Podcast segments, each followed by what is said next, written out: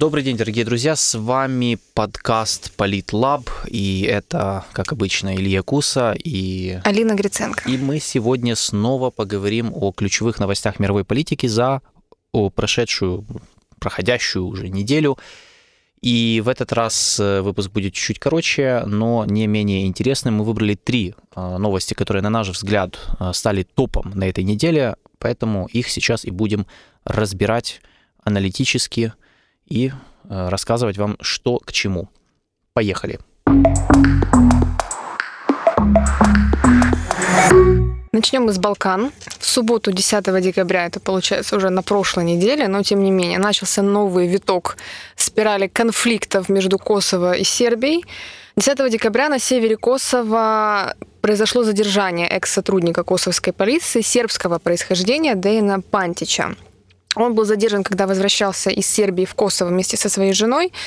А, косовская прокуратура обвиняет его в подготовке теракта в помещении избирательной комиссии в одном из а, муниципалитетов на севере страны. После задержания Пантича серб, сербы Косово начали возводить баррикады на севере страны в качестве протеста. Они заградили грузовиками и автомобилями а, дороги.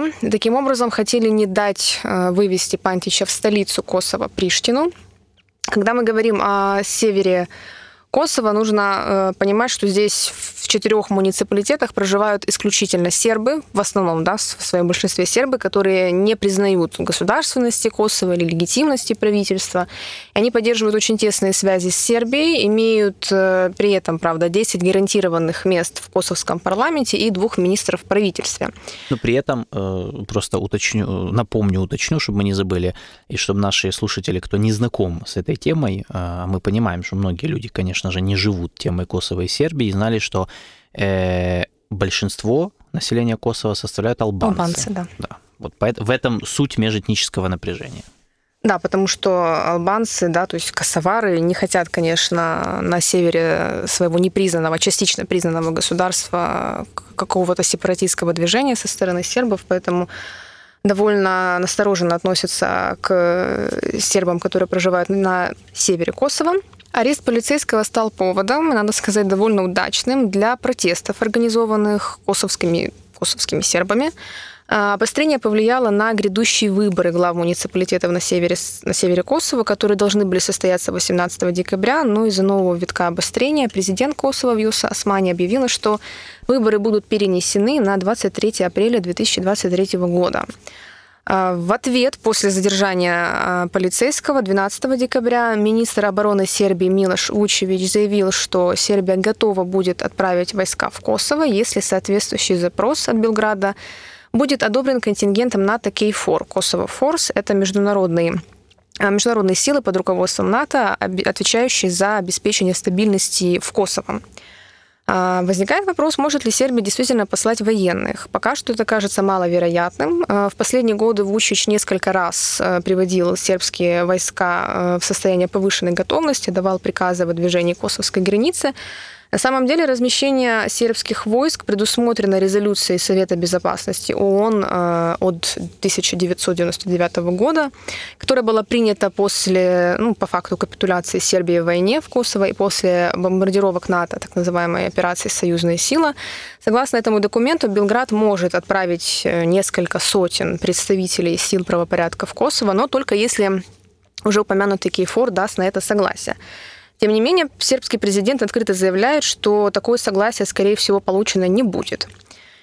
А, но, тем не менее, в четверг, 15 декабря, правительство Сербии решило все же направить запрос Кейфор о введении сербских сил безопасности на территорию частично признанного Косово. Александр Вучич, президент Сербии, заявил об этом в прямом эфире на телеканале PTC. Он уточнил, что уже в четверг э, запрос командованию Кейфор направят в электронном виде, на следующий день передадут на границе частично признанного Косово. А, и уже 15 декабря, в тот же день, в Праге премьер-министр Косово передал заявление а, Приштины Микола Шубеку, министру по европейским делам Чехии, которая сейчас представляет в Совете ЕС. Косово официально подала заявку на вступление в Европейский Союз. Нужно уточнить, что на данный момент Косово признают около приблизительно 100 стран, в том числе Соединенные Штаты, признают в качестве независимого государства, и также 22 из 27 членов Европейского Союза. Пять стран ЕС, Кипр, Греция, Испания, Румыния и Словакия не признают независимость Косово, поэтому перспектива того, что Косово, даже теоретическая да, перспектива того, что Косово станет э, членом Европейского Союза, очень туманна и призрачна. Существует также инициатива, э, предложение, чтобы Косово стало членом э, Организации Объединенных Наций, но это тоже бесперспективный вариант, потому что, во-первых, Сербия вряд ли согласится на подобную инициативу. Во-вторых, два э, постоянных члена Совета Безопасности ООН, Китай и Россия, тоже э, с большой долей вероятностью заблокируют подобные решения, ветируют подобные решения. И надо сказать, э, правда, вот в дополнение, что Конечно, вхождение Косово в состав ЕС эм, оно теоретически возможно, но есть один нюанс. Э, и нюанс этот состоит в том, что другие страны ЕС, которые не признают Косово, э, они готовы это сделать, но только в том случае, если между Сербией и Косово будет заключен какой-то мирный договор. Ну, то есть, условно говоря, признание Косово прямо э, зависит от того, будет, когда будет, от, от решения конфликта между Сербией и Косово. Вот, то есть, если он будет решен, например, да, обе стороны скажут, все, у нас претензий нет, вот мы решили свои вопросы, вот договор подписали, все красиво, тогда у других стран не будет особых препятствий. Ну, в чем проблема тогда признать э, Косово, если даже Сербия не против э, частью? Ну, которой... вероятность того, что конфликт будет решен еще и мирным договором очень низкая. Да, в конце концов, да. и внутри Косово есть силы, которые не признают да, легитимность Приштины и активно сотрудничают с, э, с сербскими именно властями. В этом же проблема. То есть серб, сербские власти, как и, кстати, большинство сербского населения, они э, не хотят э, независимости Косово, потому что они считают край частью своей территории. Да, Косово и Метехи, да. Да, Косово – это Сербия, это очень популярный лозунг. Э, Александр Вучич знает это, поэтому во многом, я думаю, его позиция обусловлена именно этим, то есть электоральными настроениями, потому что он очень прагматичный политик, ну, по сравнению, то есть там есть гораздо более националистичные mm-hmm. э, лидеры э, сербов. Э, в Косове сейчас при власти тоже э, далеко не умеренные э, власти, то есть они тоже националисты, они тоже занимают достаточно жесткую позицию по отношению к Сербии и настаивают на, именно на независимости. Поэтому действительно на данном этапе никаких ну, видимых э, маркеров того, что между странами, между сторонами возможно вообще ну, какое-то урегулирование, тем более долгосрочное, да, то есть ну, мы не видим. Тем более мы видим, что даже на уровне э, низовых вопросов, то есть mm-hmm. вот вопрос автомобильных номеров, например, mm-hmm. который всплыл раньше, когда э, обе страны, они же уже лет 10, если не больше, они выдают документы при въезде на территорию друг друга. То есть если сербы едут в Косово, они, э, то есть там, условно говоря, стоит таможня, да, то есть и, и такая, они по полной программе, то есть печатают документы, что вот въехал, выехал, и тоже и с номерами была же такая же история, что э, косовские власти в какой-то момент решили, что, ну, а что это к нам туда на север, э, спокойно заезжают сербы на своих mm-hmm. номерах. Ну, это не порядок. Надо, чтобы они э, регистрировались на косовских номерах. И в прошлом году э, был принят законопроект, который, собственно, mm-hmm. запрещает автомобили на сербских номерах и вместо этого вводит штрафы за несоблюдение mm-hmm. этого закона и так далее. Естественно, местным сербам в Косово это не понравилось, потому что, ну как это, они всю жизнь ездили в Сербию туда-обратно на своих сербских номерах, а тут как бы их заставляют. Ну, то есть они... То есть этот вопрос, он кажется техническим, э, то есть он, он не затрагивает э, идентичность mm-hmm. да, или культуру или еще чего-то, или язык. Э, то есть гораздо более, которые гораздо более там э, глубже связаны с вопросами межэтнического отношений. Но этот технический вопрос, даже он стал принципиальным, политизированным, идеологизированным, и, и даже его не смогли до конца, в общем-то, по нему договориться. Ну, точнее, были несколько попыток договориться, но, как мы видим, э, вот на примере этой ситуации, которая тоже связана с этим запретом на автомобильные номера, потому что из-за этого все началось напряжение, которое нарастало, они оттягивали момент э, вступления в силу этого закона, mm-hmm. потому что, э, и в том числе под давлением ЕС и США, которые не хотели эскалации.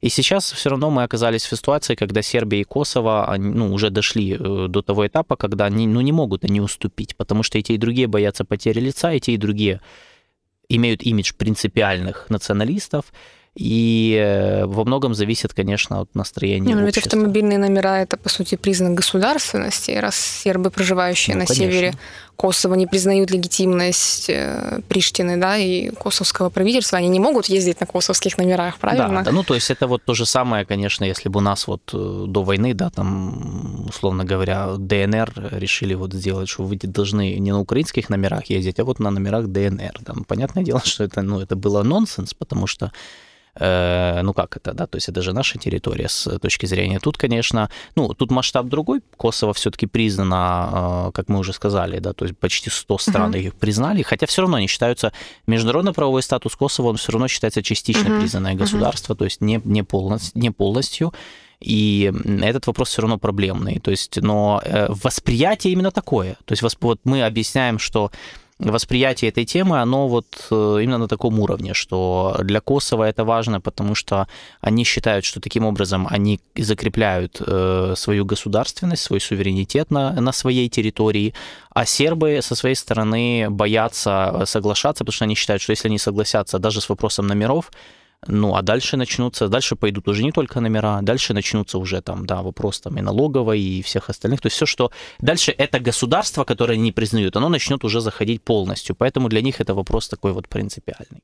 Ну, Европейский же Союз, насколько я понимаю, они э, ведут с Белградом диалог на тему того, что ну вы как-то договоритесь с Косово, а мы вам ускорим процесс евроинтеграции. Конечно, да. Вообще для евро... с точки зрения интересов ЕС и Соединенных Штатов, э, вот идеальным вариантом было, было бы признание Косово, да, да если бы Сербия признала Косово, они бы закрыли между собой этот вопрос как-то мирно, подписали бы договор, и тогда и Косово, и Сербия оказались бы в ЕС. Угу. И на этом все как бы все вроде как закончили. Угу. Конечно, это не снимает вопрос межэтнических отношений все равно, да, то есть то, что страны там, например, на уровне руководства могут подписать договор, то, конечно, они могут подписать договор, но это не исправит настроение людей, которые uh-huh. друг друга реально ненавидят. То есть, и, ну, и в этом, но это такая, это глубинная проблема, которая характерна для всех Балкан. Вот, uh-huh. на, на, к сожалению, вообще сербско-косовский конфликт – это один из ярких примеров того, что э, балканские конфликты не были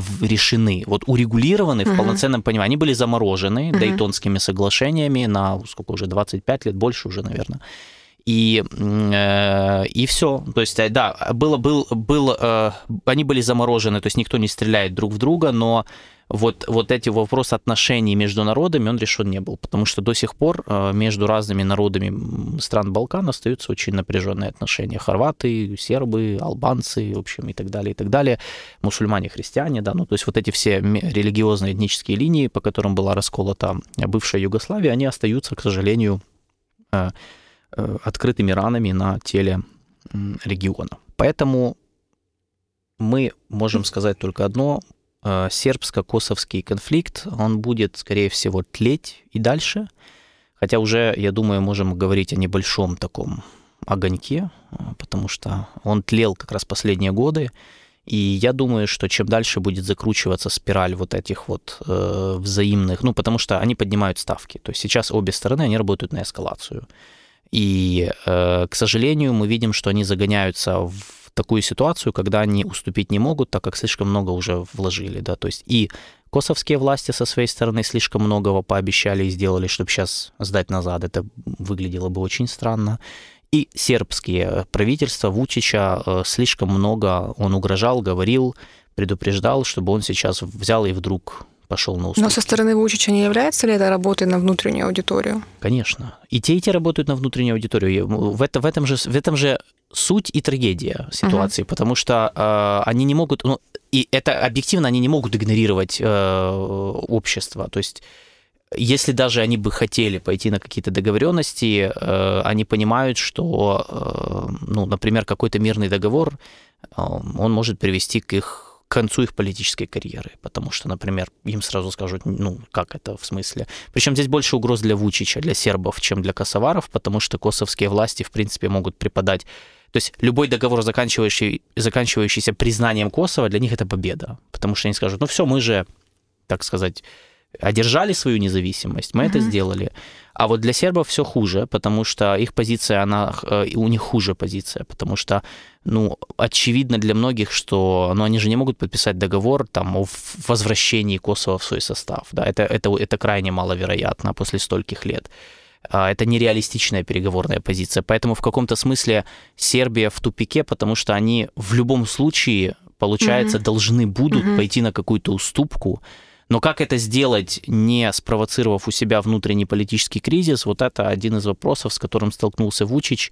И сейчас, э, и поэтому, кстати, он же, в принципе, прямо сказал, вот когда выступал с обращением к нации во время этих событий, он же прямо сказал, э, что мы приперты к стенке, это самый тяжелый период во время моего президентства. Угу. То есть он прямо говорил о том, что ну, действительно ситуация сложная, на него давят и ЕС, как бы и Соединенные Штаты с тем, что ну давайте уже э, заканчивайте, что-то делайте. Поэтому да, вот как мы и сказали, э, странам Запада было бы э, идеально, чтобы все-таки вопрос был решен, и Сербия признала Косово, и таким образом Э, можно было бы нейтрализовать один из, хотя бы один э, потенциальный очаг возгорания угу. на Балканах. Вообще Балканы сами по себе это там отдельная пороховая бочка, но об этом мы поговорим в другой раз.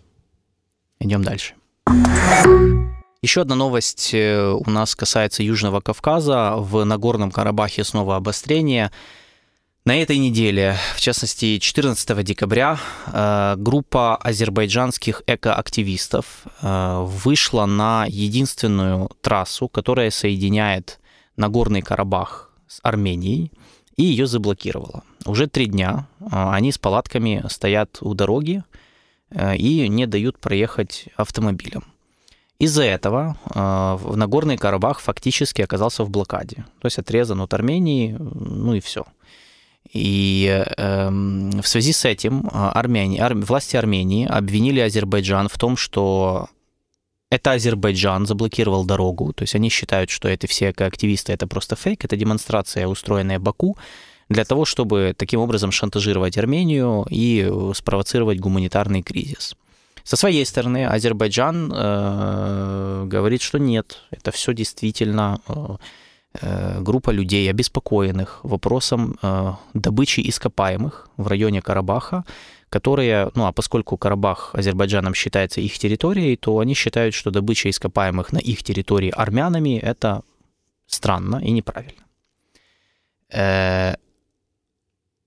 Э, на фоне всей этой истории российские миротворцы, которые находятся на территории Нагорного Карабаха и вдоль, по сути, линии границы с Азербайджаном, они, э, они, по сути, отвечают за безопасность, вообще за контроль над, над всей этой ситуацией. И когда азербайджанские ну, активисты или не активисты, уже сами решайте, да, как вы к этому относитесь, э, когда азербайджанцы заблокировали транспортный вот, этот, э, вот эту трассу, она еще называется Лачинский коридор, потому что проходит через город Лачин, ну, точнее, возле него, и соединяет Карабах с Арменией. Это единственная большая дорога, которая, по сути, соединяет Карабах с, эм, с собственно, территорией самой Армении.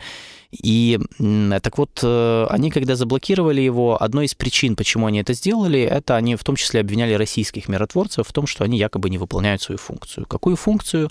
Они считают, что российские миротворцы должны были обеспечить э, ну, переход, по сути, этих территорий под контроль Азербайджана. А этого не произошло. Э, что реально происходит? То есть если вот убрать эту фактологическую, ну точнее вскрыть вот эту фактологическую капсулу, суть всей этой ситуации в борьбе между Арменией и Азербайджаном за э, транспортную логистику в регионе.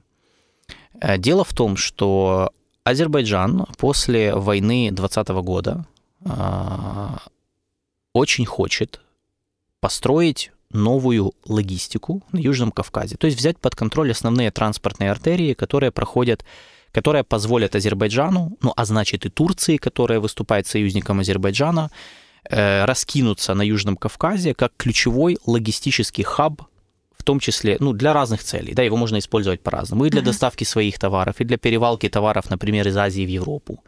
Э, да, и так далее. Но для этого им нужен контроль над этими трассами, над этими дорогами и над территориями, где можно построить дополнительные дороги, дополнительную инфраструктуру. А эти территории – это в том числе территории Карабаха и даже суверенной Армении. То есть, например, Южная Сюникская область, южные районы Сюникской области Армении, они mm-hmm. тоже входят вот в этот ну, в этот коридор Э, который, так называемый Зенгизурский коридор, как его называют азербайджанцы, который они хотят построить. То есть, по большому счету, речь идет о том, что официальный Баку очень хотел бы, чтобы ему передали, или он mm-hmm. просто силой забрал э, часть территории, которые он может использовать в своих геостратегических целях дальше mm-hmm. по Южному Кавказу тем самым отрезая еще Армению от их союзника Ирана. Угу. Потому что, по сути, э, часть дороги, которую, за которую сейчас идет борьба, в этом же районе э, находится единственная дорога, которая соединяет Иран с Арменией. То есть в этом проблема. Поэтому, например, Иран выступает на стороне Армении, потому что Иран не хочет быть отрезанным от Армении, а это, потому что он будет таким образом, боится, что он будет изолирован со всех сторон.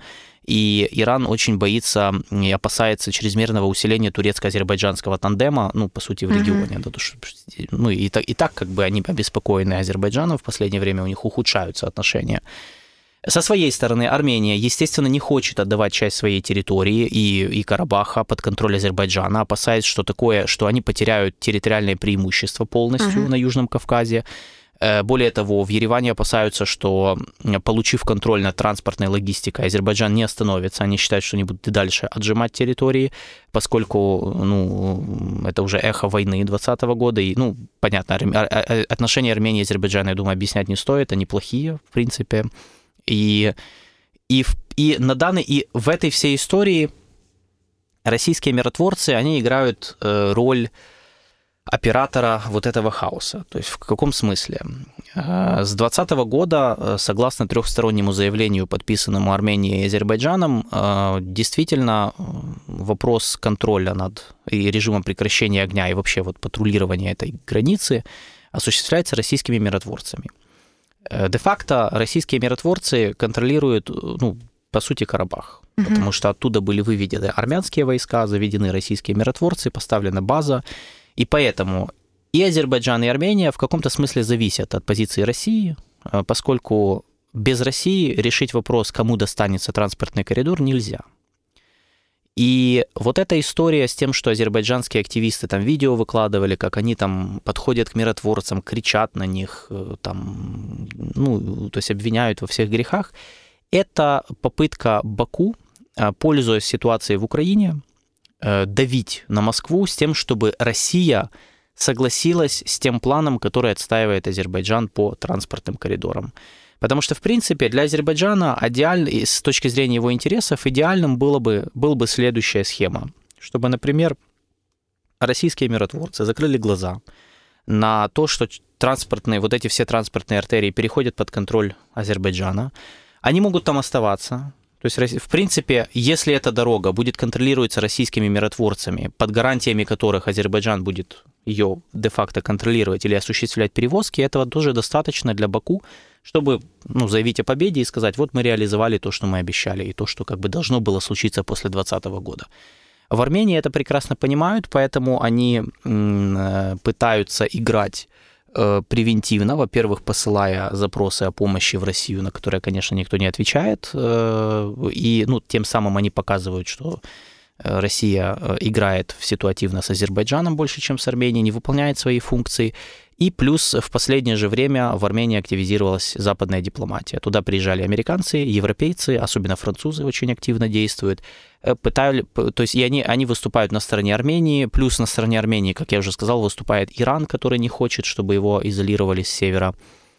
И, по сути, то есть вся эта история вот про блокады, про всякие протесты, то есть любые новости, которые вы будете видеть и видите про Э, протесты в районе Карабаха или на юге Армении, то есть между Арменией и Азербайджаном, или на какой-то трассе возле Лачина, это все касается, это все часть борьбы за региональную логистику, которая сейчас стала интересна всем.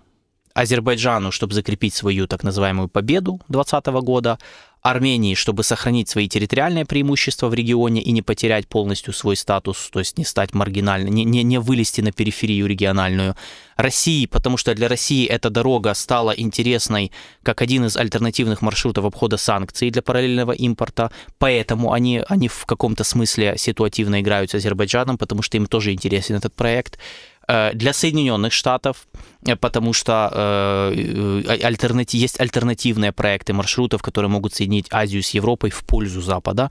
Для Ирана, который таким образом сохраняет связь с Арменией и влияние на Южном Кавказе, соответственно. И поэтому вот в этом сложном клубочке, то есть вы видите, здесь завязаны интересы сразу нескольких стран, поэтому мы видим постоянные вспышки напряжения вокруг Карабаха, возле Карабаха э, и вокруг вот этих всех транспортной, вот этой всей транспортной логистики.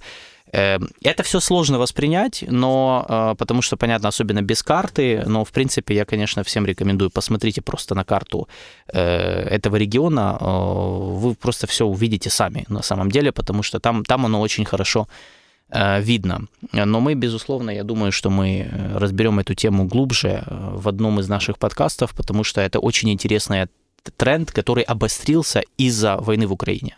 То есть, потому что то, что сейчас происходит, Азербайджан пользуется ослаблением России и зацикленностью России на Украине, э, зная, что Россия сейчас не может выделить дополнительные ресурсы, чтобы, например, взять там и там, заставить их там, ничего не делать. И они давят через миротворцев, через протесты, через пикеты, через блокады дорог, они давят на Россию, не для того, чтобы их убрать оттуда, как у нас многие думают, это не так, а для того, чтобы Россия согласилась с их условиями. То есть например, склонила Армению подписать такой мирный договор с Азербайджаном, который бы предполагал передачу Азербайджану вот части этих территорий, например, де-факто или формально, неважно. Вот в этом, в этом идет, по сути, в этом суть всей этой игры. Идем дальше. Думаю, теперь последняя новость. Турецкий суд э, приговорил мэра Стамбула Экрема Имамуглу к двум с половиной годам тюремного заключения за якобы оскорбление представителей власти. Суд посчитал преступлением то, что в одном из своих выступлений имам Углу назвал дураками тех чиновников, которые отменили результаты выборов мэра Стамбула, которые прошли в 2019 году. А на тех выборах э, имам Углу победил э, кандидата от президентской партии «Справедливости и развития». Выборы в Стамбуле пришлось проводить тогда дважды. И если в первый раз Имам Углу победил с несущественной разницей, то во второй раз уже с отрывом в 9%. Первый результат был аннулирован э, после того, как правящая партия, партия подала несколько жалоб на нарушения, которые были якобы допущены в ходе голосования. Но в результате избирательная комиссия постановила провести повторные выборы, и убедительная победа Имамуглу положила конец 25-летнему управлению партии справедливости и развития в крупнейшем городе Турции. Обвинения сейчас, которые были выдвинуты Имамоглу, основываются на словах, на его словах, которые он произнес после своей первой победы в 2019 году. А, он в свое оправдание заявлял, что назвал чиновников дураками в ответ на слова министра внутренних дел Сулеймана Суилу, который применил к нему аналогичное оскорбление.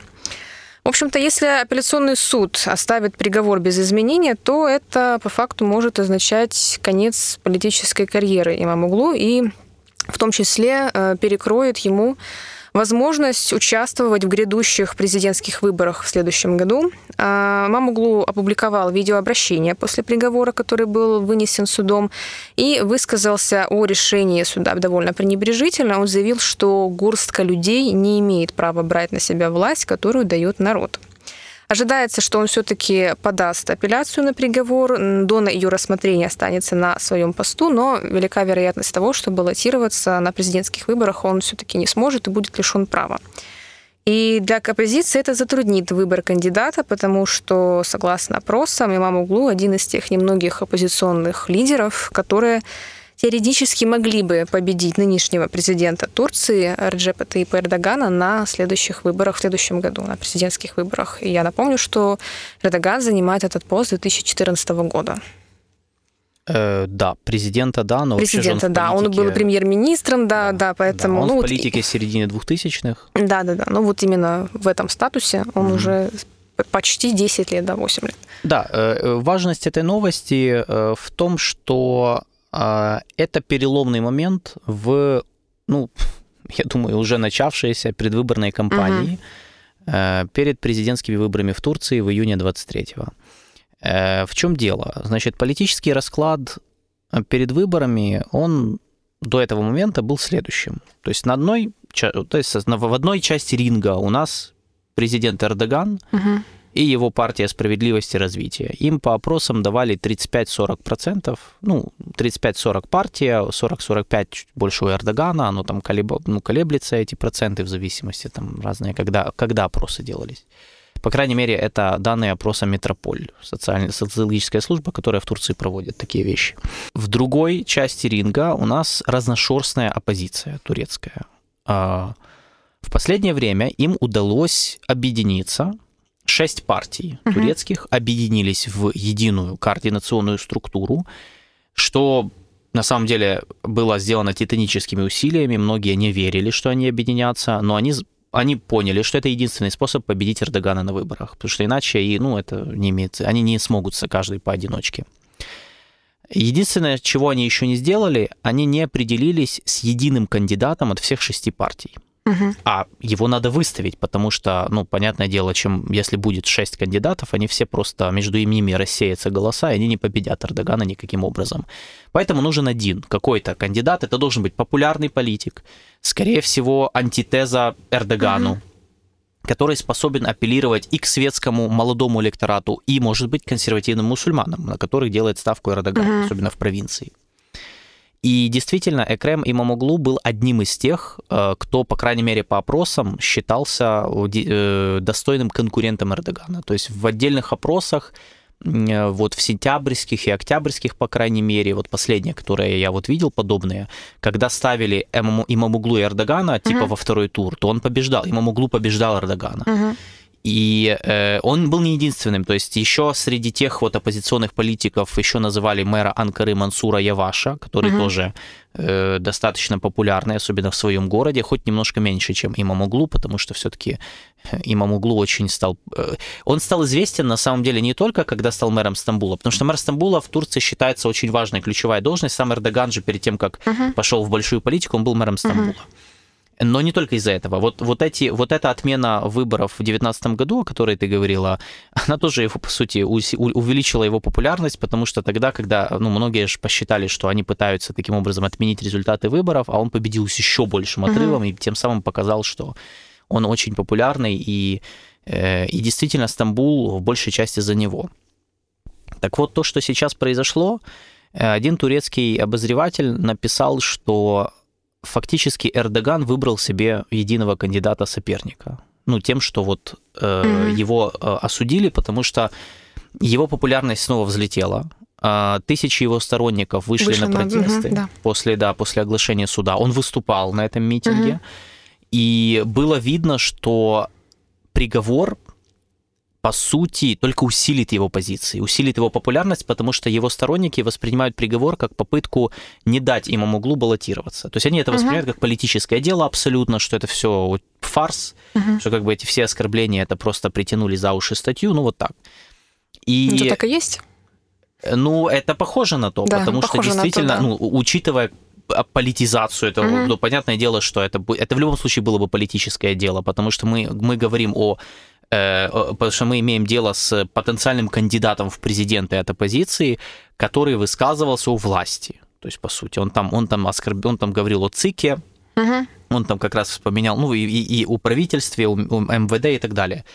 То есть э, это переломный момент для Турции, потому что действительно сейчас у Имамуглу такой момент, когда он может объявить, когда его как раз можно выдвигать как единого кандидата. То есть оппозиция может в пику Эрдогану сделать вот такой шаг, э, выдвинуть его кандидатом, как бы, а, хотите его, его приговорить к тюрьме, а мы его сделаем кандидатом, давайте, ну вот, приговаривайте, да, осу, uh-huh, осуждайте. Uh-huh, uh-huh. И, скорее всего, это вызовет, то есть это э, это, конечно, зависит от решения партии, потому что в самих партий они долго не, мог, не могут uh-huh. решить с кандидатом, потому что, естественно, амбиции есть у всех.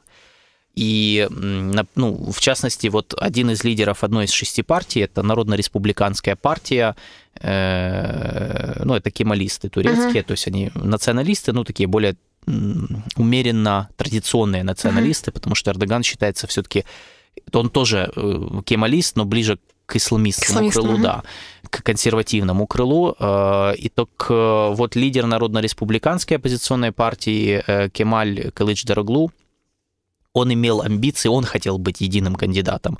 Но он уже в возрасте, во-первых, то есть он такой многолетний системный политик, которого так и воспринимают. То есть его не воспринимают как, э, как у нас говорят, новое обличье, да, новое mm-hmm. лицо. Нет. И э, многие были не согласны с его кандидатурой. И сейчас вот ключевой вопрос состоит в том, э, что оппозиция, как она ответит на вот то, что сейчас происходит. Э, и это важный момент, потому что если ему углу выдвинут единым кандидатом, э, у него высокие шансы, э, ну, пойти на, во-первых, участвовать в mm-hmm. выборах, потому что турецкие власти окажутся перед неудобным выбором. С одной стороны, получается, то есть надо будет, надо будет либо уже дожимать это дело и осуждать кандидата mm-hmm. от оппозиции, и непонятно, как это все закончится, да, то есть он будет, если он будет вести кампанию из тюрьмы, но это уже будет, э, да, это будет очень неприятно для властей. То есть они могут потерять еще больше голосов, и даже если ему Имамоглу не будет участвовать, они, и, и, например, там Эрдоган победит, он победит в условиях низкой легитимности. А это очень опасная ситуация. Мы видим, например, на примере Ирана, например, да, где, собственно, и в Иране протесты происходят на при администрации президента, который победил в условиях низкой легитимности, когда явка была очень низкая, за него там 30% проголосовало, может, чуть больше. Ну, а это в условиях кризиса это не помогает.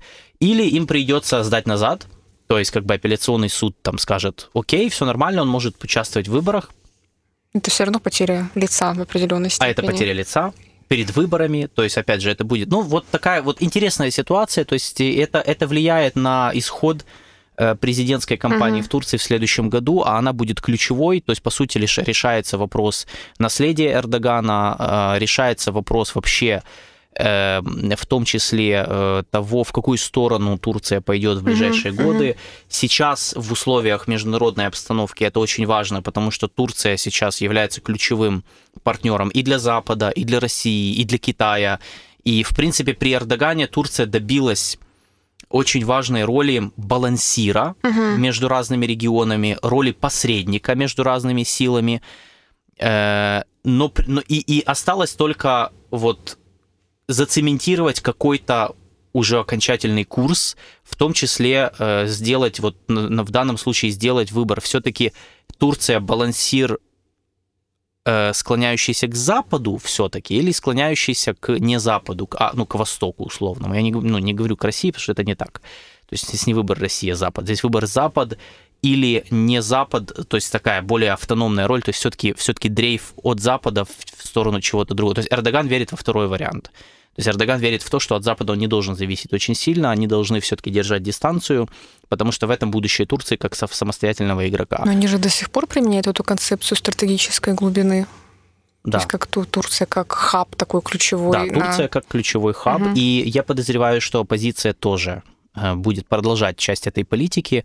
Они об этом не говорят много, потому что, ну, понятно, что такие комментарии воспринимались бы как поддержка Эрдогана, но это, прагмати... это, это объективный интерес Турции. То есть mm-hmm. это их прагматичная политика, которая там обусловлена не только желанием Эрдогана лично, а просто тем, что, в принципе, да, так оно и должно быть, потому что это действительно это, это помогает Турции раскинуться, так сказать, на нескольких регионах и реально влияет на процессы. Но при этом всем турецкая позиция больше настроена налаживать отношения с Западом. Угу. То есть она более критично настроена по отношению к России, более критично настроена по отношению к Китаю частично. А, они э, больше хотят вовлекаться в э, формирование региональной архитектуры безопасности на Ближнем Востоке как партнер, а не как угу. отдельная региональная угу. да, суперсила. И в этом их ключевая разница с э, Эрдоганом. И поэтому вот то, что сейчас произошло, оно как бы кажется mm-hmm. разборками двух политиков, но это, это разборки между нынешним президентом и потенциально будущим президентом, да, то есть mm-hmm. его, его главным конкурентом, поэтому будем смотреть, как это все э, будет развиваться в последующие месяцы. Э, да, правильно ты сказала, что это еще не окончательный приговор. Он да, может да, обжаловать да. его. Да, тот должен, по идее, уже новости были о том, что он будет обжаловать. Вопрос только, какова будет... Э, вопрос только в том, каково будет решение апелляционного суда. И как долго это затянется. Да. Потому что я читал некоторые комментарии экспертные, ну, из Турции, которые считают, что это может вообще затянуться на полтора-два года, угу. поэтому как бы он успеет баллотироваться. Ну, мы не знаем. А, опять же, все зависит от уровня скажем так, админ-контроля uh-huh. у властей, да, насколько они вообще контролируют этот процесс. Но, э, да, то есть это приговор не окончательный, и еще не до конца понятно, ну как, уже понятно, потому что, в принципе, я видел пару, пару ну, юристы объясняли, Но мне показалось, что они еще не уверены в том, будет ли запрет на политическую деятельность в левом углу. Потому что это ключевое. То есть его же могут осудить, но там не запрещать занимать посты и участвовать в выборах, а могут э, с запретом, это значит, да, что он не может, во-первых, он не может занимать пост мэра, а во-вторых... Ну, это, по идее, должно быть, э, когда уже вынесут судимость, по идее. Но оно будет, скорее всего, в следующие месяцы, наверное. Я не верю в быстрое решение этого вопроса, ну... Будем, что... будем наблюдать. Да, будем наблюдать. Спасибо, что слушали нас, спасибо, что были с нашим подкастом. Мы будем и дальше радовать вас новостями уже на следующей неделе, когда будем рассматривать, собственно, уже, уже, уже э, события следующей недели. Возможно, некоторые новости, которые мы услышали в этом подкасте, мы снова с ними встретимся, учитывая то, что мы... Сегодня у нас получился подкаст новостей, которые э, являются переломными, но промежуточными моментами, uh-huh. то есть которые могут uh-huh. еще во что-то вылиться. Э, ну, ничего, будем наблюдать и будем анализировать и делиться с вами. А пока что всем спасибо. Подписывайтесь на наши каналы, на наши платформы. Э, где мы, куда мы заливаем наши подкасты. Э, не только подписывайтесь, но и, конечно же, лайкайте, комментируйте. Распространяйте. Давайте, распространяйте. Давайте фидбэк нам, что вам нравится, что вам не нравится. Какие темы хотели бы Да, услышать? какие темы вы хотите услышать. Это нам очень важно, потому что мы, э, собственно, мы хотим развиваться, и мы хотим динамич... делать наш подкаст динамическим, чтобы мы понимали в том числе ваши запросы, мы будем пытаться собственно, находить э, здравый баланс между тем, что нам интересно, и тем, что вам интересно, потому что, в конце концов, мы работаем для вас. Всем спасибо, до встречи. Всем спасибо. thank you